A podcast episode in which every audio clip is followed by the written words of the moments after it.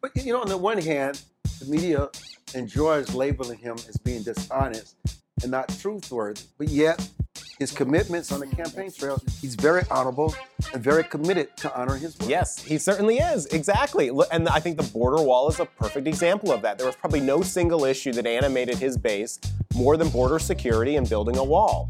And so he is committed to doing that. And he's going to fight with Democrats. He's going to fight with those Republicans who don't want to get it done. He's he he is not going to give up. Now, he has been patient and let the Congress have time to try to figure it out. They haven't. And I think this is why you have, uh, you know, the, the tensions that we see in Washington. Hello, everyone, and welcome to another edition of the StrongCast. And one of my favorite people in the world who really gives um, integrity to the profession of journalism. A lot of respect for him, and I welcome him back to the broadcast, Rob Bluey. Hey, good to see you, Armstrong. You know, I'm going to challenge you today um, and I think that you're uh, more than capable of meeting the challenge. And it's about how the branches of government work, especially the executive branch. All of us could tell from the end of last year, with Mattis resigning, um, the partial government shutdown, um, and, and just for Mattis, it's obvious it was not just the president pulling out of Syria and Afghanistan. Right. Um, it had to do with the president it was not necessarily show faithfulness and integrity to his European allies, his relationships with Russia. Uh, Mattis just had many, many issues with the president. And so I got to thinking, maybe the president never got the memo that what you say on the campaign trail is meaningless once you become president of the United States. Trump takes his word very seriously. He does. The wall, immigration, the economy, foreign policy. He said he was going to pull out of Syria. Right. He said he was going to pull out of Afghanistan. Obviously, also, the president get the, did not get the memo is that it's not normally the role of the president to make decisions. He's just a figurehead. He doesn't disrupt. You don't get a budget deal and all of a sudden you hear from Rush Limbaugh and Sean Hannity and you change. That's just not the way presidents operates. So Trump really believes that he has to make these decisions. This is what he promised the American people. And in some ways, it can be very frightening, but in other ways, it's quite refreshing. What is the role of the President of the United States? And how has Trump changed that role? Well, you're absolutely right that I don't think anybody in Washington expected Trump to come to uh, D.C. in the White House and all of a sudden have all of these campaign promises become reality. And this is why I think he had that mantra of drain the swamp because he knew he was going to run into those obstacles right from the start. I think Trump did his best trying to identify people who could be part of his cabinet who could implement that agenda. Now, we've seen in a couple of cases, Rex Tillerson at the Department of State did not go about executing this, the, the approach the way that Trump uh, envisioned, and he got rid of him. Uh, we're now seeing that in the Department of Defense. I think James Mattis did it in a, in a more dignified and respectful way, and that he said, look, you deserve to have a Secretary of Defense who's going to carry out your agenda.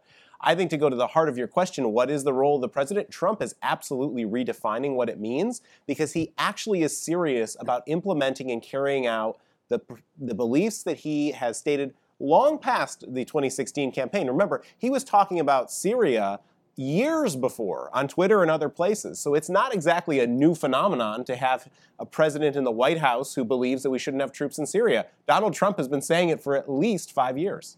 But you know, on the one hand, the media enjoys labeling him as being dishonest and not truthworthy, but yet his commitments on the campaign trail, he's very honorable and very committed to honoring his word. Yes, he certainly is. Exactly. And I think the border wall is a perfect example of that. There was probably no single issue that animated his base more than border security and building a wall. And so he is committed to doing that. And he's going to fight with Democrats. He's going to fight with those Republicans who don't want to get it done. He's, he, he is not going to give up. Now, he has been patient and let the Congress have time to try to figure it out. They haven't. and I think this is why you have, uh, you know, the, the tensions that we see in Washington. But you know, no, no, no, no, no, no, no, no. No? I, I'm going to disagree with you. Paul Ryan, Mitch McConnell, Chuck Schumer, and Nancy Pelosi all are on the same page. They never had any intention of moving funding to that wall beyond $1.5 billion. They Yeah. all were on the same page. They just assumed that Trump would forget about it and he would go away.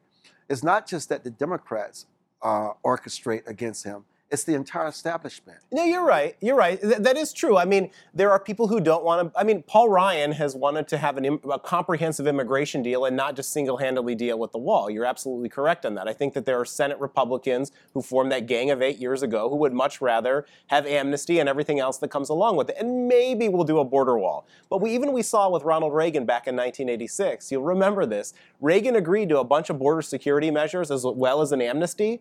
Well, we got the amnesty. We never got any of the other border security measures because they come in and they zero out the accounts and they don't let it they don't, don't let it follow through. I think Trump has learned that lesson. We have people like Ed Meese, a colleague of mine at the Heritage Foundation, who says, "Look, Reagan learned an important lesson after that, and it's you need to do border security up front before you grant amnesty and these other measures that the Democrats insist on." you know, um, obviously the president has enemies um, because the establishment feels they know best. And one of the things that we've learned from the establishment is that their greatest joy is kicking the can down the road. Yes. They're not trying to accomplish anything with immigration, the wall. They just kick, and they're all in this bed together. And Trump has come in like a tsunami He has. and he's disrupted everything from the legal, from, from every branch of government. He has absolutely exploited this place. He has. Well, and look, he's challenging him on a number of fronts. I mean, he's doing it from the executive branch level, where he's getting rid of regulations, some of the very regulations that Obama spent years putting in place. I mean, to just come in and wipe them out. And, and Armstrong, it's happening throughout different cabinet agencies. Uh, and talking to Ben Carson at HUD, I mean, not exactly you're not exactly hearing about the front page news of HUD taking regulatory actions, but he's told us, the Daily Signal, that there are 700 regulatory actions that he wants to take off the books. It's happening at the Department of Labor, the Department of Education, uh, uh, undoing uh, President Obama's dear colleague guidance on uh, school discipline pr- pr- procedures. Uh, HHS, look at Obamacare, the dismantling of Obamacare from the executive branch. So, where they are running into problems in the legislative branch getting things done, uh, Republicans promised for what eight years that they would repeal Obamacare. They haven't been able to get it done. Well, Donald Trump is doing what he can, and obviously it's not as significant as you know taking it off the books from a legislative level. But I think this is frustrating people, particularly the Washington establishment, that is so accustomed to having a gr- government grow and the regulatory state grow, and Donald Trump is reversing that, and that's uh, probably scary to a lot of people. Is it fair for you and I in the media to say that this the establishment has weaponized the media to make Trump appear as unstable, pitches temper tantrums, explosive, nobody can work with him, and yet there is so much that he has accomplished. I, I mean, I don't like using this term, but it seems as though the establishment, because they're doing their bidding, both Democrats and Yeah. They've been weaponized to really take Donald You Trump and weaken his position as president. You know, I think that the thing that uh, that really struck me was in the wake of the decision on Syria, Stephen Miller, a White House aide who um, you know has been with the president throughout the campaign and, and one of his earliest staffers, was on with Wolf Blitzer, and it seemed that Wolf Blitzer was defending having troops in Syria. Now, can you imagine this? Just a few years ago, it would have been the complete reversal. You had everybody in the media who was arguing to get out of the Middle East and to, uh, to bring American troops back home. It's just because Trump takes a position on it, it seems that the establishment in Washington and the media are now in lockstep, and no matter what decision Trump makes, the media and the establishment will take the opposite view. I mean, it could be, it's so hypocritical. You look at the border wall. 10 years ago, Chuck Schumer was arguing for stronger border security and supporting a wall. because Donald Trump gets behind it, all of a sudden, Chuck Schumer completely does a 180. And I, I feel like people don't know that that's, that that's taking place. You rarely hear uh, the media point out some of that hypocrisy. So, so tr- Trump could be true to his word, and I think you just continue to see uh, those obstacles that the establishment throws up, and that you're absolutely right that many in the media will just gravitate toward the establishment position. What have we learned about this man, Donald J. Trump, since in 2017 and 18, going into 2019? Yeah, so uh, two years in office, I mean, certainly a, a lot of accomplishments, uh, a lot of unpredictability. I think that that's one of the big things that uh, that many people um, really don't know. I mean, you you and I working in the news business wake up and a Trump tweet could could change everything. Uh, look at how he has single-handedly changed how the news does its its work. In the past, you would have a resignation of a cabinet secretary. It probably would have been leaked or first reported by the Associated Press or somebody. Now Trump breaks the news himself. So I mean, so many decisions are coming directly from the president of the United States. He's talking directly to the American people, and I think that that's changed the office of the presidency probably forever. I suppose that whoever succeeds Trump could could go back to the way it's been done, but I frankly I don't know why you'd want to. I mean, Trump in, in many ways can drive the news cycle, and that's something that I think Obama struggled with, George W. Bush struggled with, Bill Clinton struggled with, and in many cases, Trump is just a master at doing that. Um, does it concern you that it appears that the Chief Justice of the Supreme Court is in, is delving into Trump's agenda. Yeah. Well, there's a couple of things I think that the Chief Justice has done. I mean, first of all, he's he's challenged Trump when Trump said that you know it was uh, he uh, he referred to a, a, federal judge as an Obama judge. Uh, what do you mean? It meant is Obama appointed certain judges. They probably had meant. a more liberal philosophy, right? And the, the Chief Justice rebuked Trump and said there are there is no such thing as an Obama judge or a Bush judge or a Trump judge uh, there are, are federal judges who, who uphold the rule of law. Well, we hope that they uphold the rule of law most of the time. As we know, in some cases, the judges sometimes take their, their own liberties in terms of their interpretation of the Constitution. But then there have been other cases, uh, a, a, couple of notable examples toward the end of uh, 2018, where Chief Justice Roberts actually sided with the liberal justices. Um, there was a case involving Planned Parenthood where uh, he came down, along with Brett Kavanaugh, I should note, uh, with the liberal judges. And uh, then there was an asylum case in which, recent. which recent. So uh, yeah, I think it is a bit concerning uh, to see the Chief Justice take some of these positions. I hope that there's not a personal it, Do you think he does it for the credibility of the court, for his own reputation, or his own relationship with the establishment? Because he is, whether you like it or not, he's still human. he has these relationships. Absolutely, he absolutely does. Yes, and I and I think that uh, you, you, saw it probably well well before Trump came to office. I mean, look at the Obamacare case when everybody expected that to be uh, Roberts to be with the conservatives, and he ended up coming up with this excuse that it was a tax and therefore the law could stand. Uh, so it's not exactly a new phenomenon with John Roberts. I think you're absolutely right. He comes from the D.C. establishment. He was part of the, the D.C. Circuit Court of Appeals. You don't get much more establishment than that. And I think part of it, I would hope it's not to preserve his own reputation, but I think that there is a part of it that goes into his thinking um, when it comes to uh, preserving the credibility of the court, and maybe he takes it a step too far in that regard. And, and certainly Clarence Thomas and some of the other judges uh, have written these strongly worded dissents against Roberts for, for the uh, rationale that he's tried to come up with.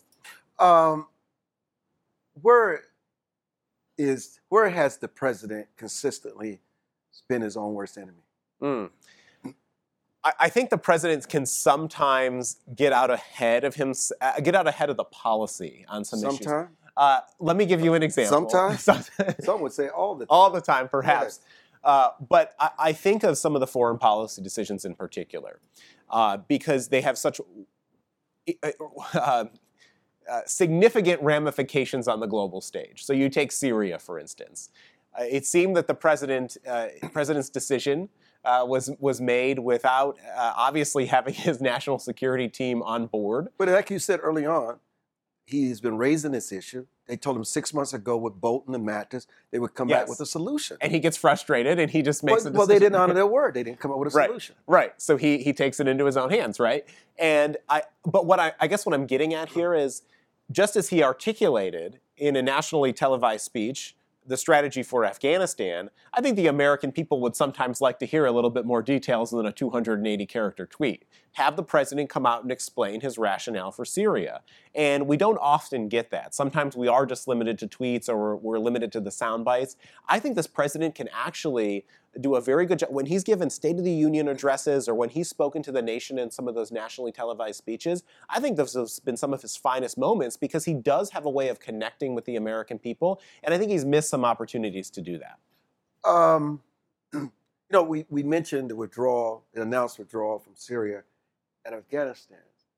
There is one um, aspect of society that is often overlooked in these decisions, which I think has the profoundest impact, and that is the sons and the daughters and the families of these sons and daughters. Right. And they seem to be more than ecstatic Yes. about the president's announcement. Yeah, You- you're absolutely right. I mean, in many cases, uh, they've sacrificed so much. Um, I have have friends and family uh, who serve, and uh, certainly have seen the uh, firsthand. I mean, my brother-in-law and his family are, are right now uh, overseas.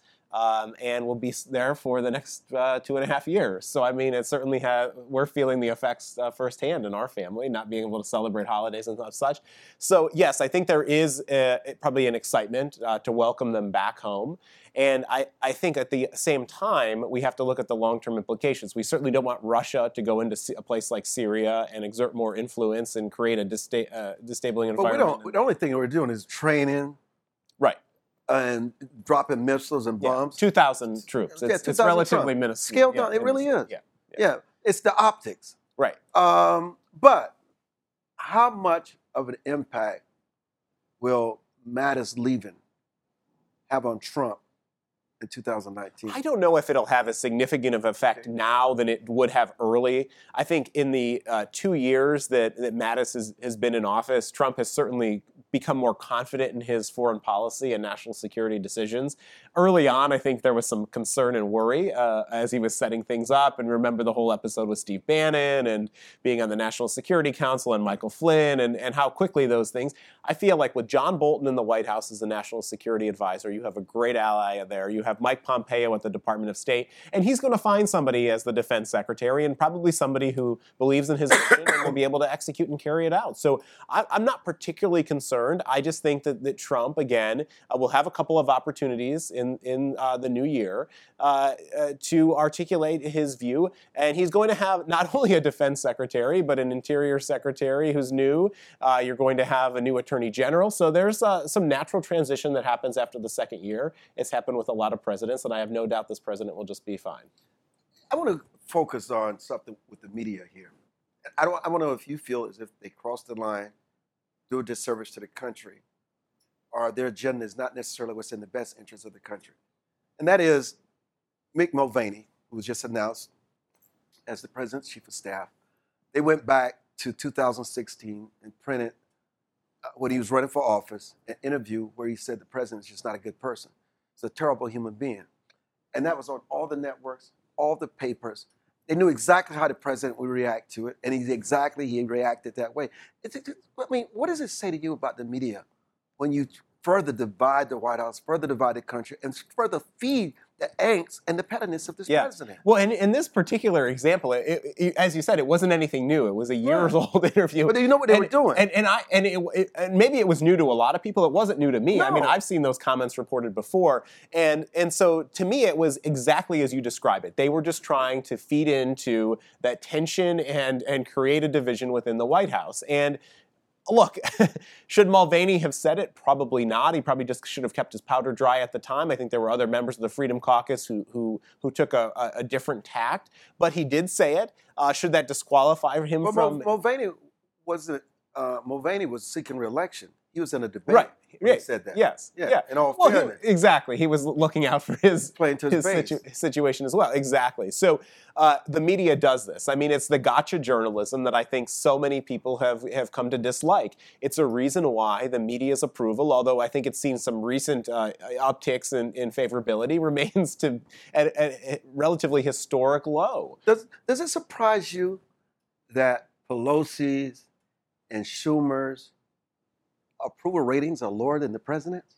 It doesn't surprise me. And no one Yeah. talks about it. They're Nobody does lower. Nobody yeah. talks about it. Yeah. Yeah, well, all congressional leaders. I mean, not just them, but I mean, I think that Congress has low approval ratings for for a number of reasons now. Uh, they have. We started talking, started the show talking about promises. Talk about a, a, body of people that have not been able to, to keep their promises. I mean, in many respects, you could go down the list and they've been unable to get things done, or they do these things in a last room back uh, backroom deal uh, that uh, that is not the way that the American people want things done. The thing that I love most about that confrontation being, between Pelosi, Schumer, and Trump is that Pelosi wanted to, to retreat to a back room and, and talk, and Trump's insisted on doing it in front of the cameras. I think the American people probably at the end of the day, although it can be awkward at times to see the political leaders squabbling, they like to see that. They like to see them hash out their differences rather than doing it in a smoke filled room uh, behind closed doors where uh, probably the loser at the end of the day is the taxpayer. Yeah, I, I would I would prefer if the president says to the incoming Speaker of the House, that the media is going to be private, that they're not blindsided when they walked in the room and the media is there. I, I don't think. I, I, I just don't think. Right. I think you should be yeah, right. I think you should be sh- transparent, honest, but at the same at the same time, I think we are the American people are, are fed up with how business is done in Washington, and I think that goes to the heart of your point about Pelosi and Schumer's approval ratings. That's why they don't like them. So, how will they work together? What will they work together on that they can accomplish for the betterment of the American people? And can it get any more acrimonious? And what about impeachment? I, I, here's my. We'll start with impeachment. My thought on impeachment is that the, the Democrats will wait as long as possible. So they will want to do this in 2020 as the campaign is starting to pick up because what better way to disrupt the presidential campaign than have impeachment proceedings going on? There are Democrats who want to move quickly and get it done now uh, because they think that the best they, they want to uphold that promise that they've made to the voters, and I think that leadership is going to want to delay. So that was that's my my thought on the timing of impeachment. If it happens at all, I think that there's a strong likelihood that there's so much pressure uh, from the left that they will want it to happen. Uh, what can they work together on? Well, everybody talks about infrastructure. I think this is an area that conservatives are concerned about because uh, certainly we don't want to see a massive uh, spending uh, bill come through, uh, similar to President Obama's uh, stimulus bill, which we saw, we heard a lot about shovel ready jobs. I don't think it was the, the boost that we needed uh, for our economy. I think that what Trump was able to do in terms of tax reform, cutting the regulations, those are the things that drove the economic growth over the last couple of years.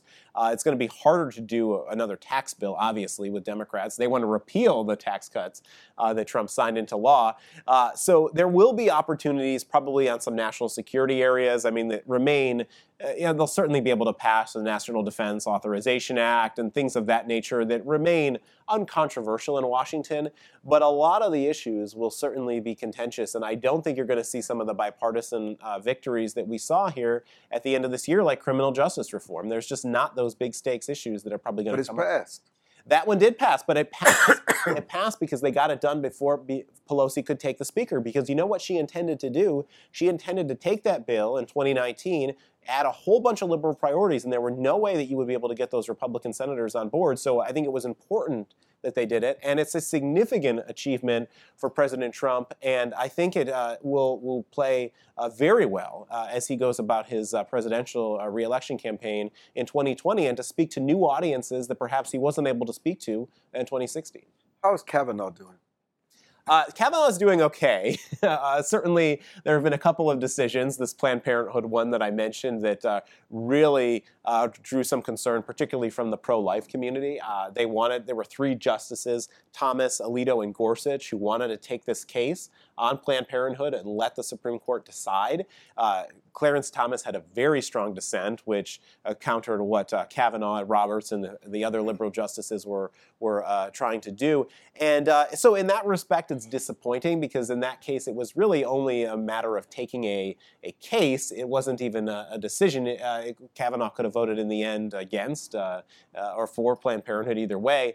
Uh, so we'll continue to watch Kavanaugh. I think he's probably being a little bit cautious, Armstrong, particularly because of the nature of his confirmation. It was so contentious, and uh, and you saw uh, some people like Susan Collins come out after his decision on Planned Parenthood and say that uh, this justified her her vote for him. Certainly not. well, they may have been communicating. Yeah, maybe. put anything past. Your final thoughts for 2018 going into 2019? Yeah, you know, I look. I think it's been a remarkable year in in Washington uh, in, in many respects. I mean, you look at the stories that uh, that have have taken place in 2018. Uh, certainly, Kavanaugh hearings being one of the biggest um, media spectacles and circuses that I've seen in my time in Washington.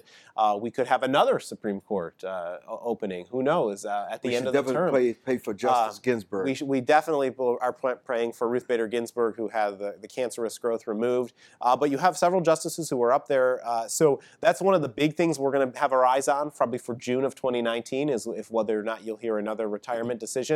And Armstrong, I think the other thing that's going to happen in, in Washington this year is you are going to, despite all of the contentiousness and uh, and uh, hostility that Pelosi and Schumer and Trump will will no doubt have, you have to remember at the end of the day that President Trump is a businessman. He's a deal maker. Mm. You know, we should go back and look at art of the deal and how he likes to negotiate.